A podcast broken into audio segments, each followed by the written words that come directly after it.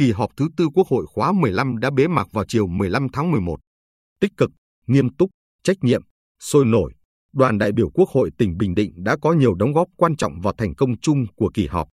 Với tinh thần đổi mới, đoàn kết, dân chủ, trí tuệ, khẩn trương, khoa học, dân chủ và trách nhiệm cao, kỳ họp thứ tư Quốc hội khóa mười lăm đã hoàn thành toàn bộ chương trình đề ra sau hơn hai mươi ngày làm việc. Kỳ họp đã thông qua sáu luật, mười bốn nghị quyết, cho ý kiến về việc tiếp thu, chỉnh lý một dự án luật, cho ý kiến lần đầu đối với bảy dự án luật khác. Quốc hội giám sát tối cao chuyên đề việc thực hiện chính sách, pháp luật về thực hành tiết kiệm chống lãng phí giai đoạn hai nghìn không trăm mười sáu đến hai nghìn không trăm hai mươi mốt, tiến hành chất vấn và trả lời chất vấn, xem xét, quyết định các vấn đề về nhân sự, kinh tế xã hội, ngân sách nhà nước,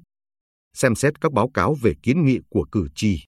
quan tâm đến việc đổi mới, nâng cao chất lượng, hiệu quả của hoạt động Quốc hội. Tại kỳ họp thứ tư, Quốc hội đã thảo luận,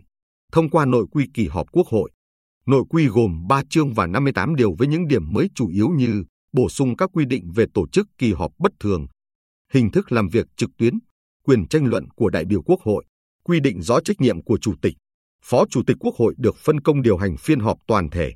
trách nhiệm của đại biểu Quốc hội khi tranh luận, thảo luận, trách nhiệm trong việc đề xuất biểu quyết một số vấn đề trước khi thông qua toàn văn luật, nghị quyết, trách nhiệm giải trình, làm rõ ý kiến thảo luận ở tổ.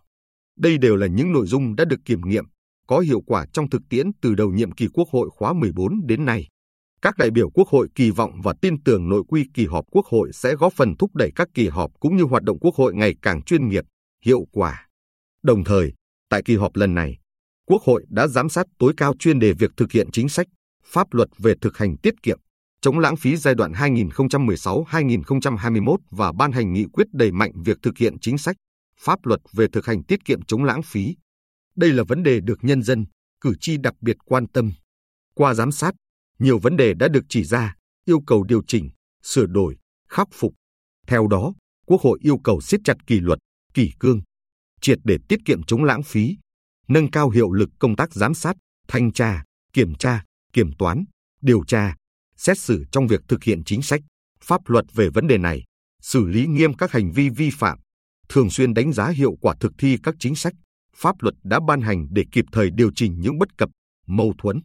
Đồng thời, tập trung xây dựng chính sách quốc gia về thực hành tiết kiệm, chống lãng phí trong từng giai đoạn đối với các lĩnh vực trọng yếu như năng lượng, đất đai, tài nguyên, khoáng sản.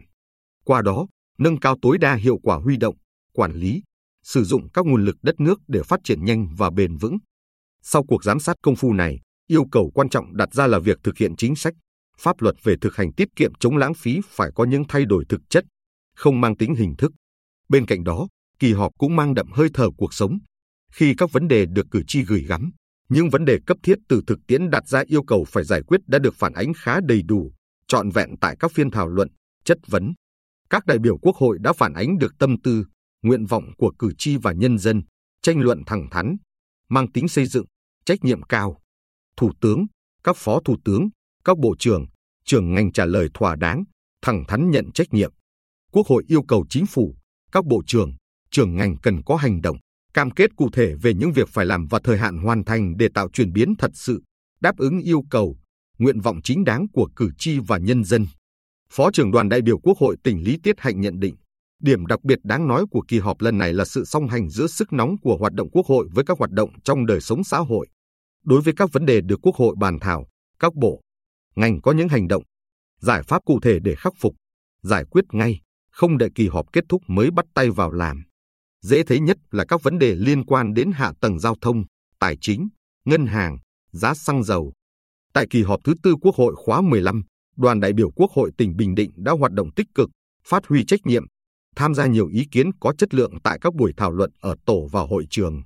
Bên cạnh việc thực hiện nhiệm vụ chung của Quốc hội trong bàn bạc, thảo luận những vấn đề quan trọng của đất nước, các đại biểu Quốc hội đơn vị tỉnh Bình Định đã truyền tải những vấn đề, kiến nghị mà nhân dân, cử tri Bình Định gửi gắm. Các vấn đề nêu ra đã tạo tác động lớn, đòi hỏi sự hành động của các bộ, ngành. Nhiều ý kiến chất lượng, tâm huyết của các đại biểu đã được tiếp thu trong các nghị quyết của Quốc hội, các dự án luật. Theo Phó trưởng đoàn đại biểu Quốc hội tỉnh Lý Tiết Hạnh, các đại biểu Quốc hội vẫn tiếp tục gửi các ý kiến, đề xuất đến Thủ tướng Chính phủ, các bộ, ngành để có câu trả lời, hướng xử lý, giải quyết.